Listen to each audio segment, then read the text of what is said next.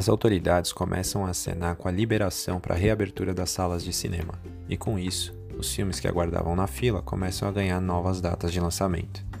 Quer saber como essa reabertura vai acontecer e quais as principais estreias previstas para 2020? Então bora lá para o episódio de hoje.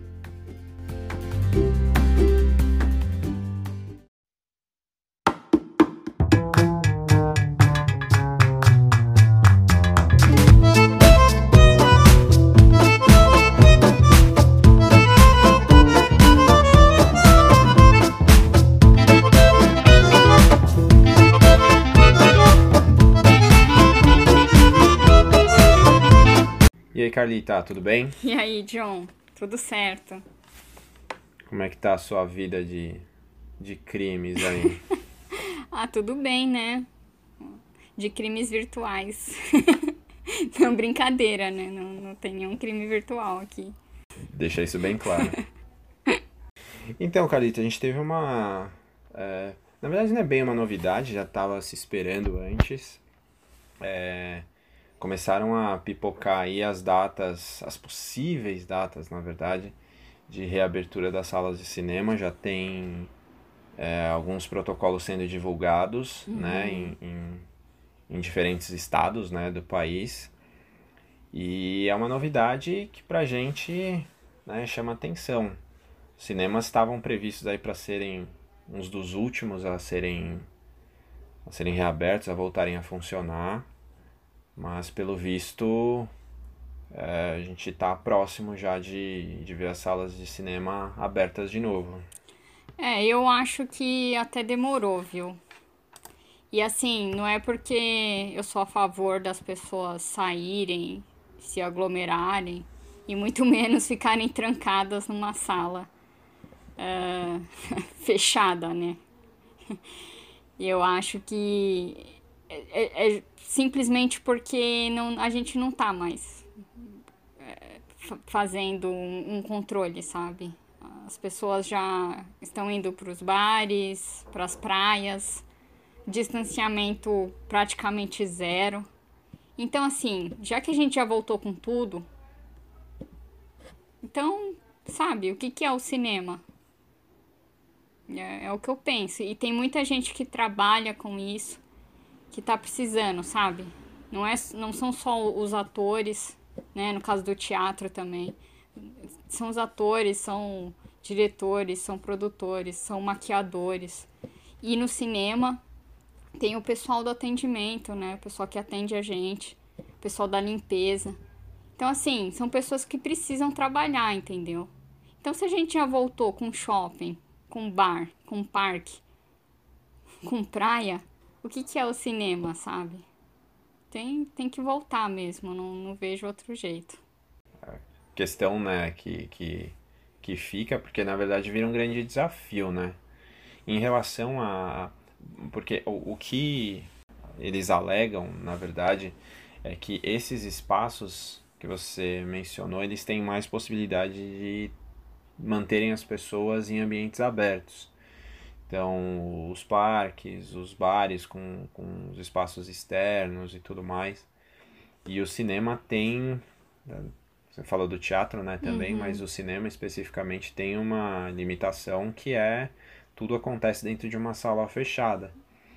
E aí, até por conta disso, os protocolos que estão né, que estão sendo apresentados, eles levam muito em consideração essas questões. Só que fica bastante dúvida, né? Tem muita dúvida que a gente, lendo o, que é veiculado na imprensa em relação a isso, tem muitas dúvidas que acabam surgindo. Sim. É, alguns pontos que foram colocados. E aí é importante ressaltar: o que a gente leva em consideração aqui é um compilado do geral, Uhum. né? Do que tem sido apresentado de forma comum na maioria dos estados, ou pelo menos na maioria dos estados que estão demonstrando disposição em, em, reabrir as salas de cinema. Sim. Existem outros estados que estão adotando protocolos diferentes, depois a gente pode até citar o Rio de Janeiro, que está tá demonstrando intenção de, de adotar um protocolo um pouco diferente do que os outros estão fazendo e já está até gerando polêmica isso. Sim. Mas tem alguns pontos que são importantes a gente levar em consideração e, e discutir. Primeiro, em relação à quantidade de pessoas dentro da sala. Sim. É, por exemplo, São Paulo e Fortaleza é, levantam aí a bandeira de 60% de pessoas, né, 60% da capacidade da sala, e você pensando na média da quantidade de pessoas, na, na média da, de capacidade de sala de cinema, isso daria mais ou menos aí umas 130, 150 pessoas. É, tem a questão também do afastamento, uhum. né? Do distanciamento entre... O afastamento físico, né? Uhum. Distanciamento físico entre as pessoas. Então, as pessoas não podem ser, sentar juntas a não ser que você esteja indo em grupo. E aí esses grupos também, pelo que se comenta, teriam um limite. Esse limite seria de seis pessoas. Então imagina que você quer ir com a sua família, no máximo seis pessoas, e vão ficar afastados do restante das pessoas que estão dentro da sala. Mas tem uma coisa também que, que gera discussão, que é, é primeiro o uso da máscara e segundo o consumo de alimentos e bebidas, né? Sim. Porque uma coisa não, não conversa com a outra. O que se comenta é que seria permitido retirar a máscara uma vez que você estiver sentado para consumir os alimentos e bebidas. Uhum. Mas, é, assim, esse é um ponto que para mim, a princípio, deixa um pouco confuso. Porque se você está sentado e pode retirar a máscara para consumir alimentos e bebidas, provavelmente as pessoas vão entender que estar sentado já é um, digamos, um, um, um, sinal de que você pode retirar a máscara. Com certeza. E aí tem toda aquela coisa, né? Toda aquela questão. Alguém vai fiscalizar? Como que vai funcionar? Então tem, tem muitas coisas, né? É, é complexo. Eu, eu tô bem confuso. É, eu também tô muito confusa e acho que quem se dispor a ir ao cinema agora tem que ter um pouco de coragem, porque você até pode seguir o protocolo, só que tem muitas pessoas que a gente sabe que não seguem, que, que realmente não estão se importando, a gente sabe disso, né? Então eu acho que é mais um ato de coragem, né? Ir, ir para o cinema agora vai ser uma aventura mesmo é, e fora que a gente não sabe qual vai ser o assim, o nível de conforto que a gente vai ter lá, né? Pois é. E até você falar isso da máscara, eu acho que é uma coisa que realmente não vai funcionar, sabe? Porque mesmo que eles venham a proibir o consumo, como é o que está acontecendo no Rio de Janeiro, é, não, não vai funcionar. A gente sabe que alguém vai, vai abrir um, algum, sei lá, um chocolate ali, um, uma barra Levar de um chocolate. Snack um snack muqueado. Exato. A gente sabe, entendeu? Que isso vai acontecer, que alguém vai levar um salgadinho ali na, na mochila. E isso, eu não sei, mesmo se for fiscalizado, como é que vai ser? O fiscal vai chegar no meio da sessão e vai falar, ó, oh, tá aqui sua multa, sabe? Como é que é isso? É um, é um protocolo que eu acho que confunde muito as pessoas. Eu, particularmente, acho que deveria ser um protocolo nacional, sabe? Em vez de ser por estado, mas aí também tem a condição do estado, né? Tudo mais. E é, eu, não sei, eu, eu acho que, que a gente vai ter que ter um pouco de coragem, né? Enfim, quem for lavar as mãos, né? Que, que faz parte do protocolo lavar as mãos, usar o álcool em gel. E eu acho que quem puder, sei lá, você come antes da sessão, sabe? E, e, fica com a sua máscara se você puder. Eu, eu acho que é um meio de, de se proteger melhor. Lembrando, como você falou, que se trata de um lugar fechado, né? Então, por mais que você tenha ar-condicionado, não, não dá pra, se apoiar só nisso, entendeu? Assim, outra coisa também, é, que talvez seja um alento, é que a grande maioria das salas de cinema, elas, elas se encontram dentro de complexos de shoppings, né? Sim. Então, em, né, entre aspas, mas partindo do princípio que seja assim, você já passa pelo protocolo de triagem na entrada do shopping, a Sim. maioria deles tem, né? Então você tem lá a desinfecção dos sapatos, você é, Medição da, da tem temperatura, a- né? é, exato, a pessoa mede a sua temperatura, é, enfim. Você passa por todo esse processo, álcool gel na entrada, e aí depois você vai pro cinema para fazer basicamente a mesma coisa. É, mas é, assim, é, é realmente, é bem, gera, pra mim, eu, eu honestamente tô bem confuso em relação a como vai ser. E também aquilo que você comentou, né? O ideal, o ideal, melhor dos mundos seria que cada um tivesse é, consciência né, e empatia pelo, pelo próximo de, de evitar comportamentos que fossem né, que gerassem risco para os outros. Mas, como infelizmente É. a gente sabe que não, nem sempre é assim, é, ficam aí os protocolos como algo praticamente obrigatório, que a gente tem que seguir, Exato. só que os protocolos ainda não estão 100% claros. E até uma coisa que eles falam, né? Distanciamento na, nas filas. Eles estão. O que, que eles estão fazendo? O pessoal comprar o ingresso já em casa, né? Pela internet. Esse é o certo. Pra chegar lá, você já tá com o ingresso e, se necessário, só retirar, né? E até o distanciamento nas filas é algo que não é respeitado. Eu não sei se você já precisou sair para fazer alguma compra no, no supermercado, mas uh, a marcação tá lá, entendeu? No chão. Mas o povo não respeita. não, não respeita. Eu uso o carrinho para fazer distanciamento. Não, tem horas que realmente é desrespeitoso. Não, é, é demais.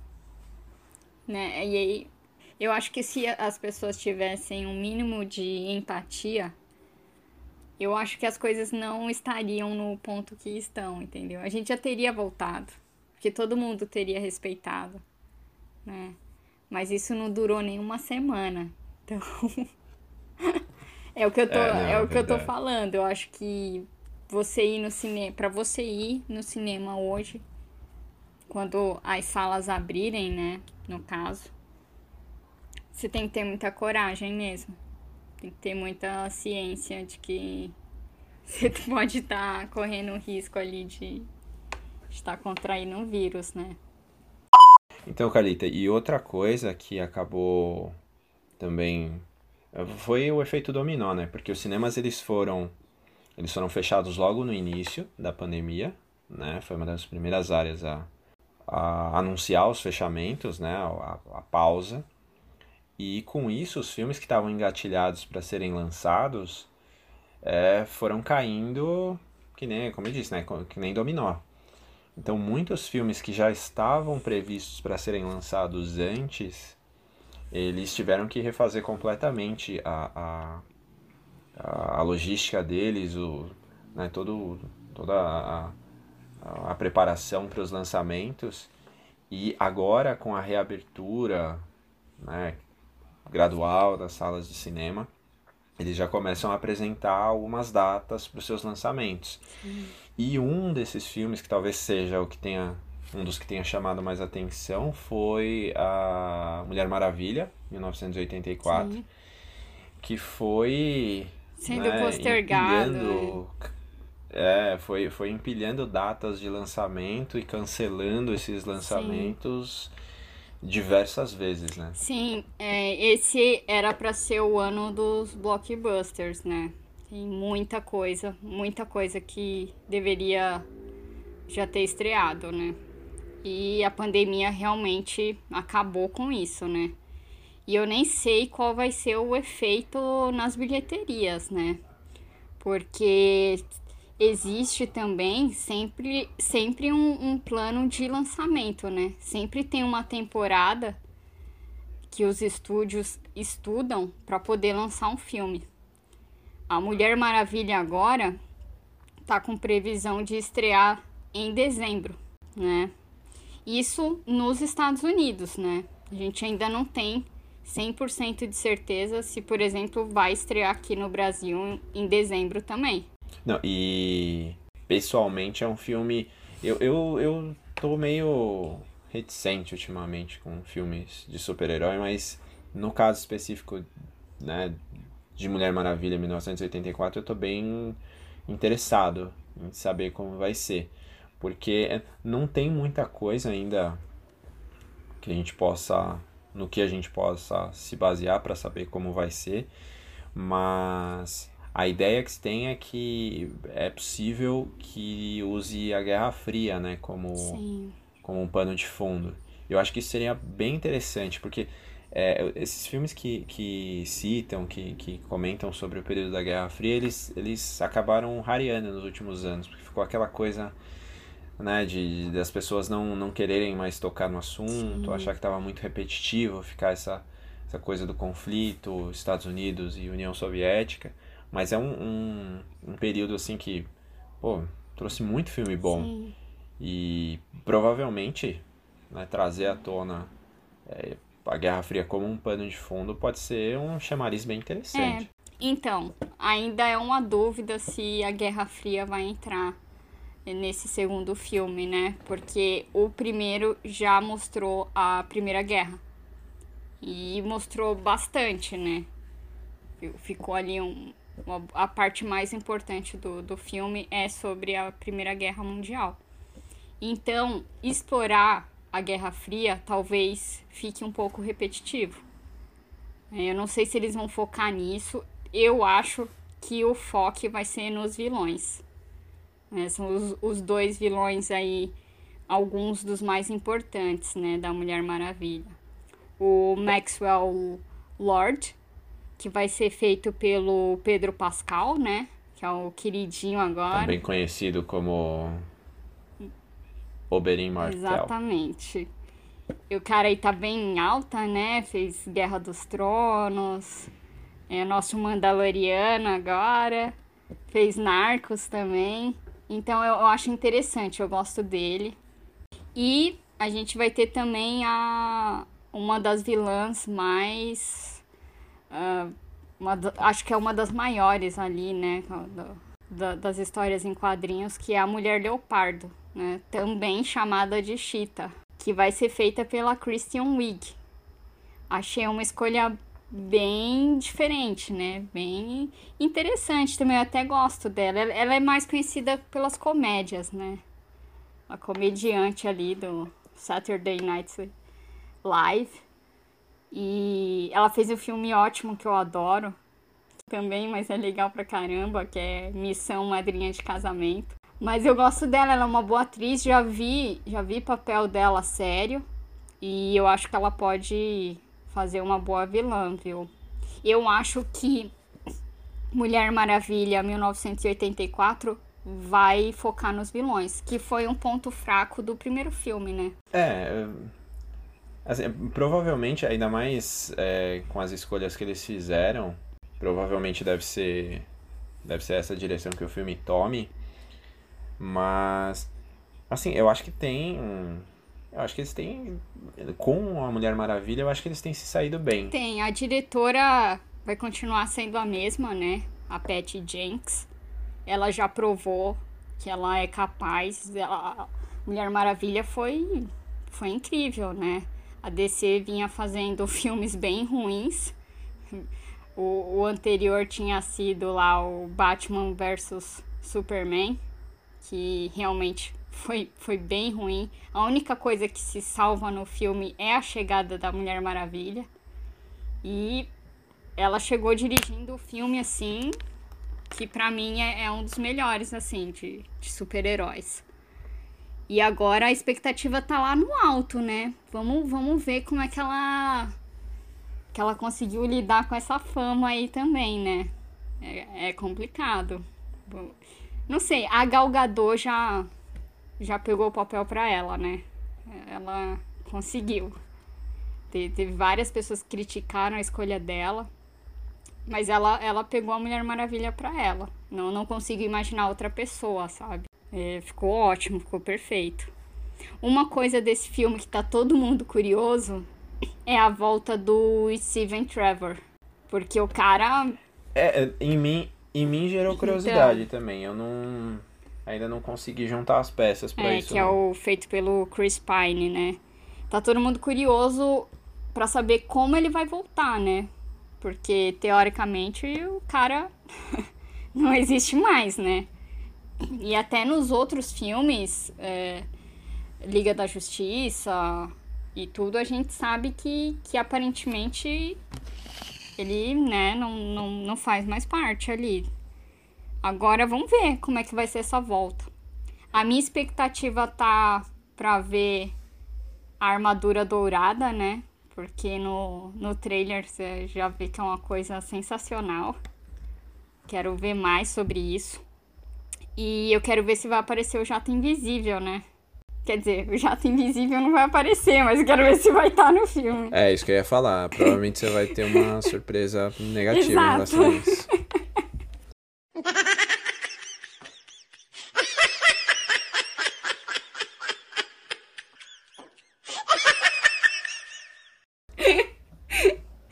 Mas, sei lá, cara, vai ser muito legal, sabe? Se tiver o jato invisível, eu acho que vai ser sensacional, cara. V- vamos ver. Eu- É, é um dos, dos filmes, assim, que estão criando muita expectativa. Eu tô com um pouco de medo, porque quando a gente cria muita expectativa, né? A gente acaba se decepcionando. Mas eu, eu acredito na diretora, eu- cara. É, eu acho que não. Assim, mesmo que tenha algo que, que decepcione no filme, acho que não vai ser tão marcante assim. Eu acho que vai ser legal, sim. Sim. Eu acho que vai ser uma boa. É, Carita, a gente vai fazer um pequeno intervalo agora e voltamos daqui a pouco. ok.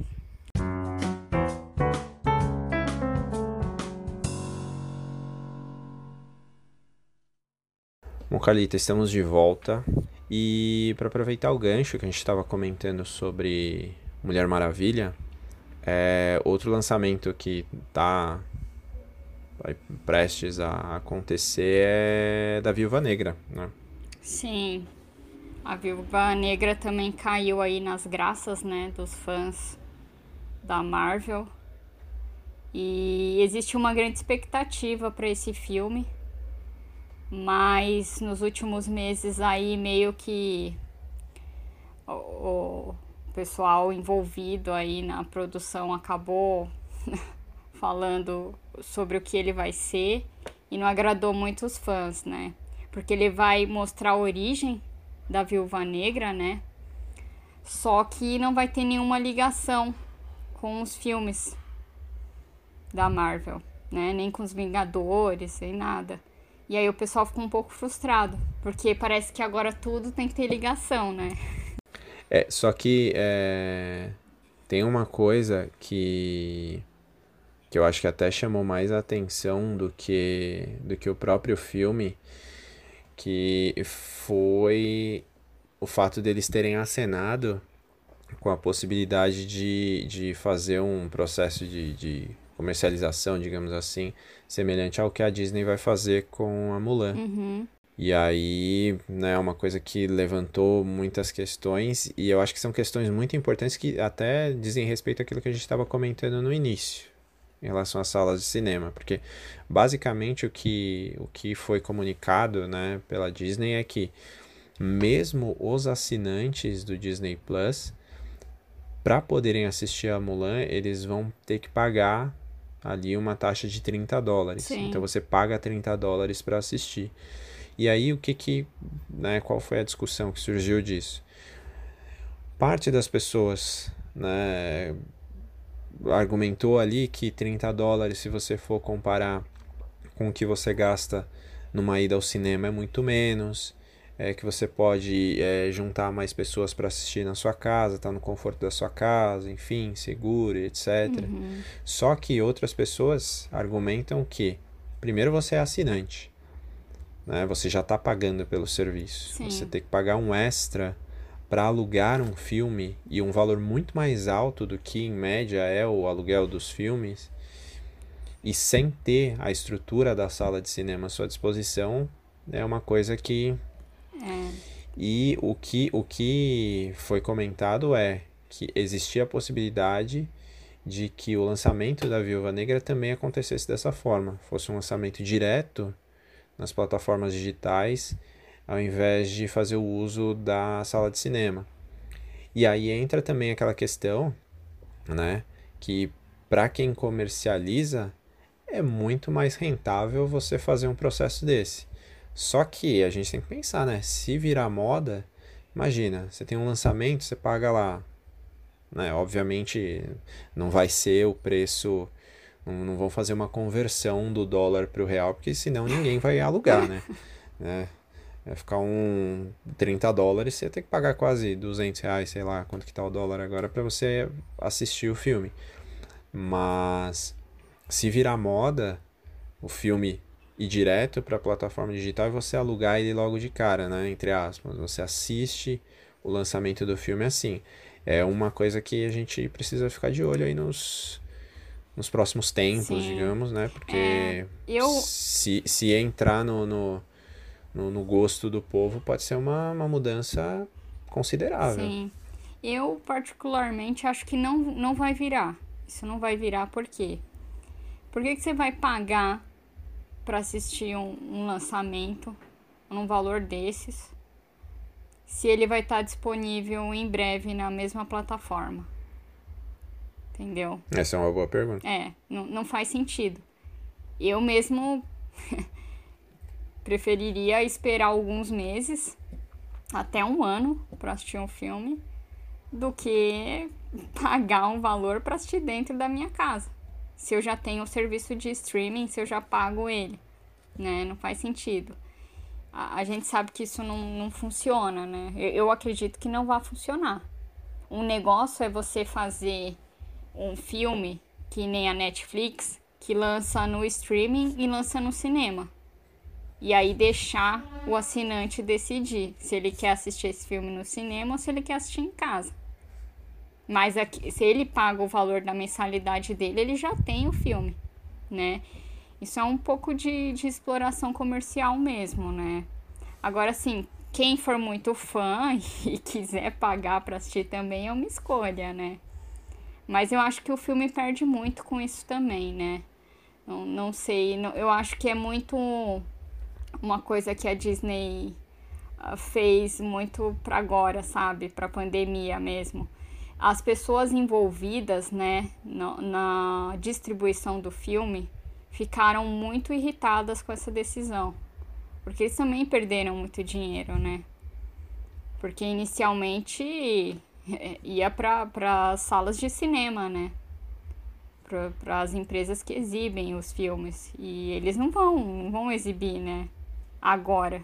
Então, assim, isso só é vantajoso para Disney, né? Não é nem pro assinante, nem para pessoa que aluga, eu acho que é vantajoso. Mesmo se tratando de um, de um filmão, né? Como Mulan ou como Viúva Negra. Sei lá, muito mais vantajoso você esperar alguns meses e assistir no mesmo streaming dentro da sua assinatura. É, a única coisa que me surpreendeu foi a, a- assim, eu, eu a princípio eu pensava como você, né? Não, não faz muito sentido, realmente não faz muito sentido, mas me surpreendeu a quantidade de pessoas que entraram no, nesse debate, né, sobre se vale a pena ou não vale a pena, e a quantidade de pessoas que acham interessante, acham, são favoráveis, É. né? É, é um, é um movimento curioso. É, com, com essa questão dos streamings, né? Tem muita coisa, né, pra ser explorada.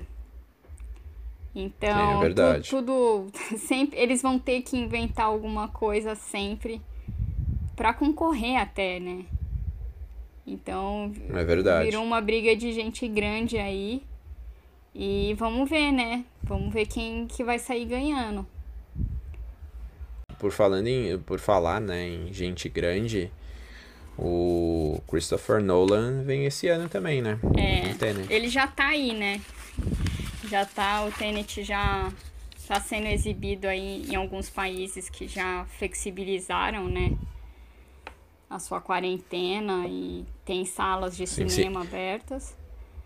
Sim, e a previsão para o Brasil também é desse ano. É desse ano. Tá, tá quase aí, né? Estão falando no final de setembro, não sei. Isso vai depender se as salas vão mesmo, né, abrir em todo o país. Vamos ver. É, o Tenet é mais um da mais uma mega produção, né, do Christopher Nolan. Ele é conhecido por isso, né? A, até tem aí uns críticos, algumas revistas falando que ele vai salvar o cinema com esse filme. Não sei, né? É, é polêmico. Ve veremos. Né? Exato. O, o Nolan é o cara que ou você ama ou você odeia né? Ele tem, ele foi o responsável pela trilogia do Cavaleiro das Trevas. Eu acho que é uma grande trilogia, não tem como você discutir. Né? É, eu não, é assim, eu não sei se ele vai salvar o cinema, mas o Batman ele salvou. O Batman ele salvou. Isso a gente tem que admitir. Exatamente. Não, não dá nem para discutir. Ele é dono também do A Origem, né? Que fez um baita sucesso. Então, assim, o cara tá ali, entendeu? Interestelar é dele. Ele sabe fazer mega produção. E Tenet vai nessa linha, né? Então, uh, a gente não sabe muito, né, sobre a história do, do Tenet, até mesmo porque isso faz parte, né, do mistério do filme. O, os filmes do Nolan sempre tem, né, um mistério pro público desvendar. E com esse filme não é diferente. Então, o que a gente sabe é que o filme fala sobre uma organização que consegue inverter a passagem do tempo. Então, por exemplo, se uma pessoa está correndo algum perigo no futuro, essa organização consegue é, é, viajar no tempo. O Nolan ele optou por trazer aí um protagonista, um ator que tá no início da carreira ainda, mas já fez coisas muito importantes. Você conhece o John David Washington? Parceiro antigo. Brincadeira. É, esse tem tem tem uma uma linhagenzinha aí, né? Tem. Qualquer coisa. O pai dele é só o Denzel Washington, né? É, pouca coisa, besteira. Besteira. É, agora que você falou, Vou fazer um comentário completamente aleatório. Ah. Não sei se você se lembra de um episódio de Eu, a Patroa e as Crianças. que o Junior Kyle diz que ele é filho do Denzel Washington Nossa. e que o pai dele tá gravando Dia de Treinamento 2, todos treinados. Isso ficou na minha mente. Nossa. Não, esse episódio eu lembro, eu lembro. Clássico, clássico. Muito, Comentário, é, momento comentário aleatório. Sim. Mas então, o John David Washington, ele na verdade era jogador de futebol americano. e ele teve uma lesão e teve que interromper a carreira. E aí virou ator e tá se dando bem, né? Mas ainda é um, é um rosto assim, não tão conhecido, né? Ele fez Infiltrados na Clã, e foi um filme que teve bastante visibilidade, né? Mas agora com Tenet ele, ele é o protagonista, né? É verdade, verdade. Mais um motivo pra gente ficar de olho. Sim.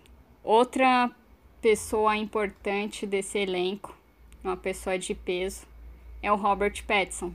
Que eu confesso para você, tô começando a admirar o cara. Nosso próximo Batman. Eu tinha um baita preconceito, porque eu, eu nunca gostei de Crepúsculo. E, nossa, fazia várias piadas também. Todo filme que o cara aparecia, eu perguntava se ele ia brilhar, sabe? E aí teve um amigo meu, quando saiu a notícia do Batman, né? Que ele ia fazer o Batman, eu falei, ai, não acredito, Robert Pattinson. E aí ele falou, não, pera, você tá com preconceito, ele é um baita ator. E aí eu fui assistir outras coisas dele e realmente ele, ele tem muito talento, cara. Eu acho que o que dá uma queimada nele é o crepúsculo, mas todo ator, todo bom ator já fez alguma coisa muito ruim, né? E eu acho que é o caso dele, cara. E até deixo a sugestão aí para quem tem dúvidas ainda para assistir O Farol, que ele fez com William Defoe, um baita filme e ele tem uma ótima atuação. Então, é outro nome importante aí que está no elenco. E por último, mas não menos importante, a Elizabeth Dipik. Essa atriz, cara, eu também acho que é é uma pessoa que a gente vai ouvir falar muito nos próximos anos. Ela vai fazer a princesa Diana na quinta e sexta temporada de The Crown. Então, assim. Ah, que show! Show! E ela fez também a Virginia Woolf no filme Vita e Virginia, que é o filme sobre como a Virginia Woolf se inspirou para escrever o livro Orlando. Eu não assistia, eu não assistia. E a atuação dela é sensacional, cara. É sensacional. E até, até vou jogar uma polêmica aqui. Eu acho que é até melhor do que a atuação da Nicole Kidman em As Horas. Que a Nicole ali teve uma ajuda de maquiagem, né? Mas eu, eu assisti As Horas e a Nicole parecia meio engessada. Não, não senti tanta emoção. Mas a Elizabeth em Vita e Virginia, ela tá muito perfeita como Virginia Woolf. Principalmente nas crises, assim. E é uma baita atriz. A gente tem que, tem que guardar mesmo o nome dela. Eu acho que vai ter muita coisa importante. Então, assim, Tenet tem um baita diretor, tem um baita elenco. E eu acho que vai ser um, um sucesso de bilheteria, né? De, já, tá, já está sendo, né? Eu acho que só vai aumentar aí. É, é o grande filme de, desse ano. Então, Carlita, você tava. Você comentou, né, sobre o elenco do Tenet. Outro lançamento que vem esse ano e com um elenco, assim, muito bom. Que até, eu acho até injusto a gente falar do elenco antes de falar do filme. Que é The Friend Dispatch do Wes Anderson. É, que foi o mesmo diretor de O Grande Hotel Budapeste, que é assim, um filme que eu acho sensacional. Clássico. E eu acho que ele vem com uma proposta semelhante. Uhum. Né, no, em The Friend Dispatch, eu acho que a, a ideia é mais ou menos a mesma. Um período fictício ali, né? Uma história fictícia dentro da história. Uhum. E provavelmente, assim, é, com, com os mesmos princípios. E quando você olha para o elenco, vê nomes como a Leia Seydoux, o Edward Norton, Elizabeth Moss, é, Christoph Waltz, Willem Dafoe, quer dizer, é um, é um elenco extremamente pesado, sim, né? Sim. E a habilidade que ele mostrou para conseguir trabalhar com vários vários nomes de peso dentro do mesmo filme isso chama a atenção para aquilo que pode vir no, no, agora com, com o lançamento desse ano. Assim, eu, eu particularmente estou bem esperançoso de que vai ser uma coisa bem, bem interessante de se ver.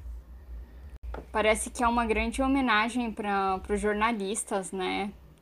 Parece que o pessoal tem, tem gostado bastante, né? Em tempos em que jornalistas têm sido atacados, né? Acho que não deixa de ser uma homenagem também, né?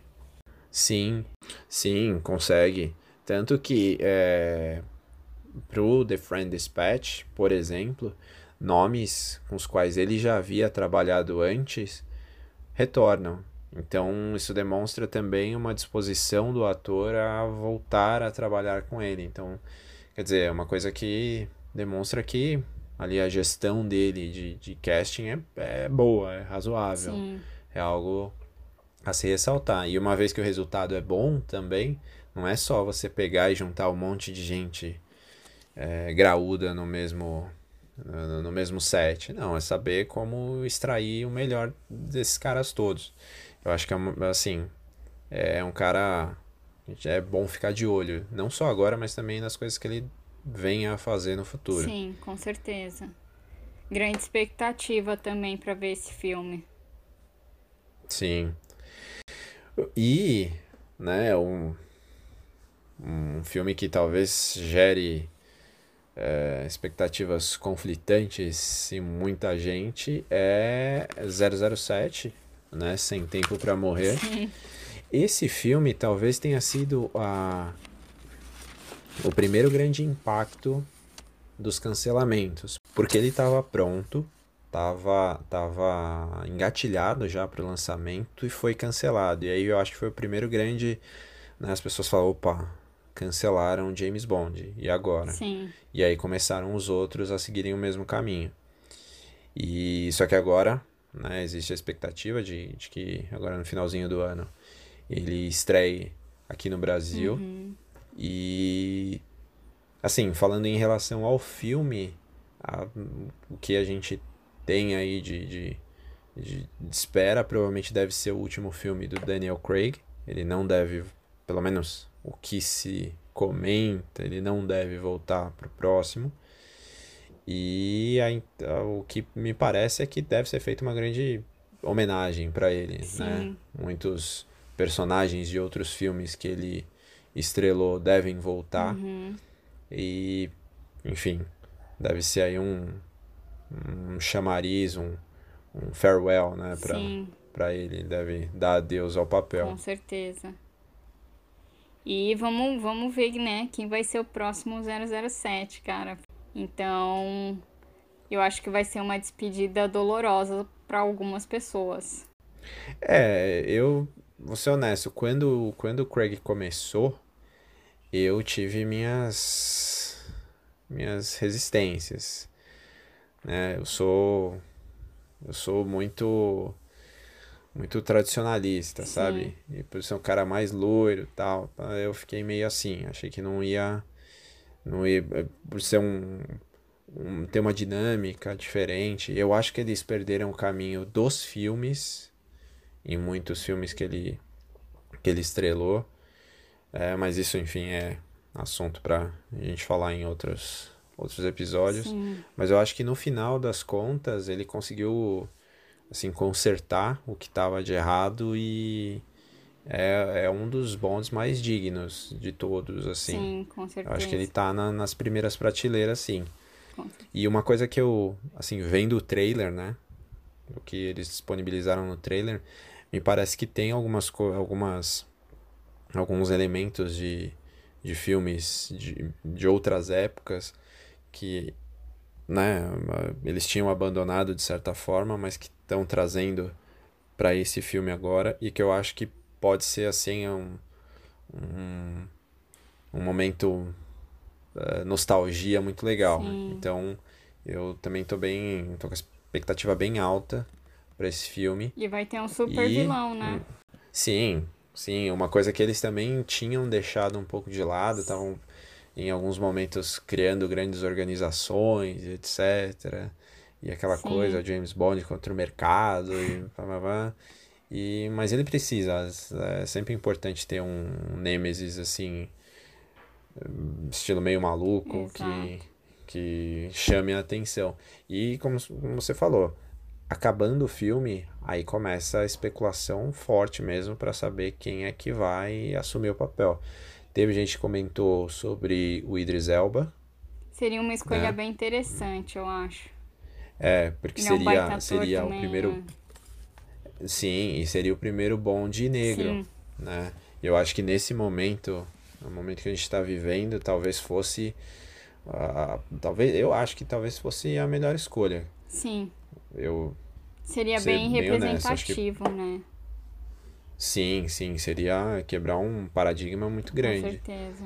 E outros nomes foram citados por fora. Eu ouvi, mas não sei se é boato, che- chegaram a citar o, o, o Pattinson também, Robert Uhum. Pattinson. Mas no caso dele eu não sei se, se foi uma coisa que tinha fundamento. Sim. Mas assim, é, vai ser aquela coisa, né? Inglês adora fazer aposta, então Exato. eles vão esticar esse chiclete aí Vão, até vão. onde for possível. Mas geralmente eles escolhem bem, né? Vamos ver. O meu 007 favorito é o Roger Moore. Então, tem muita gente que não gosta, que acha que ele é um dos piores. Mas eu, eu gosto do, do 007 com humor. Ah, o humor foi ótimo. É, que nem eu falei, é, 007 dá, assim, dá muito pano pra Dá outro tem muita coisa. É, a gente, a gente pode voltar e tal, Mas o Roger Moore, ele. E tem a favor dele também alguns dos filmes mais icônicos, né? Ele estrelou alguns dos mais assim, espetaculares. Sim. A gente não pode deixar de citar que o vilão agora é o Rami Malek, né? O Fred Mercury do Bohemian Rhapsody.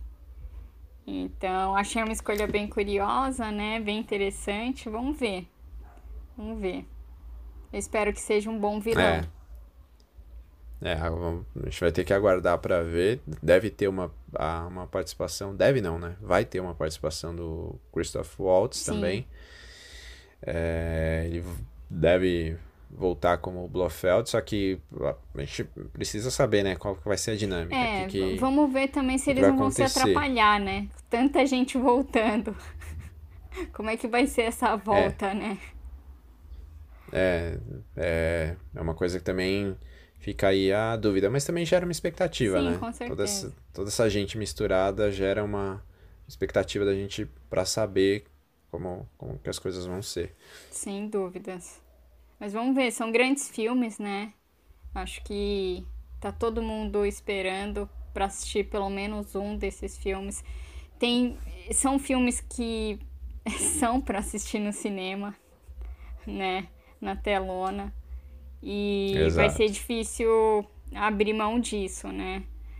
Mas vamos, vamos ver, vamos ver. Quem tiver coragem aí, quem for corajoso de ir no cinema, quiser contar pra gente também, né? Como é que foi a experiência. Acho que é uma boa. É verdade. E também, né, saber qual é a opinião do pessoal em relação a, a esses filmes, o que, que o pessoal tá esperando, qual é o que, que, que ele, qual é a expectativa que todo mundo está tendo em relação a esses, a esses títulos. E aí a galera pode deixar lá no, no Instagram, comentar no Instagram, nos, nos nossos posts, pode comentar no Twitter também, né? O Instagram é Geek Maravilhoso, Twitter. Maravilhoso Geek. Ao contrário. Exato. É o mundo invertido do, do Geek Maravilhoso. Exatamente. E aí podem deixar os comentários de vocês lá e sugestões, enfim. É isso. Calita, a gente vai finalizando por hoje. Certo. Vamos seguir agora para nosso jogo de Dungeons and Dragons virtual. Vamos lá. Ok, iremos até. É, viraremos 14 horas agora. Ok, eu vou, vou pegar ali o, a minha xícara de café. E a gente volta no próximo episódio. Valeu, Carlita. Valeu, John. E quem for no cinema, siga o protocolo, use a sua máscara, lave as suas mãos e mantenha o distanciamento. Exatamente. Segurança aí para todo mundo. Bons filmes e até a próxima.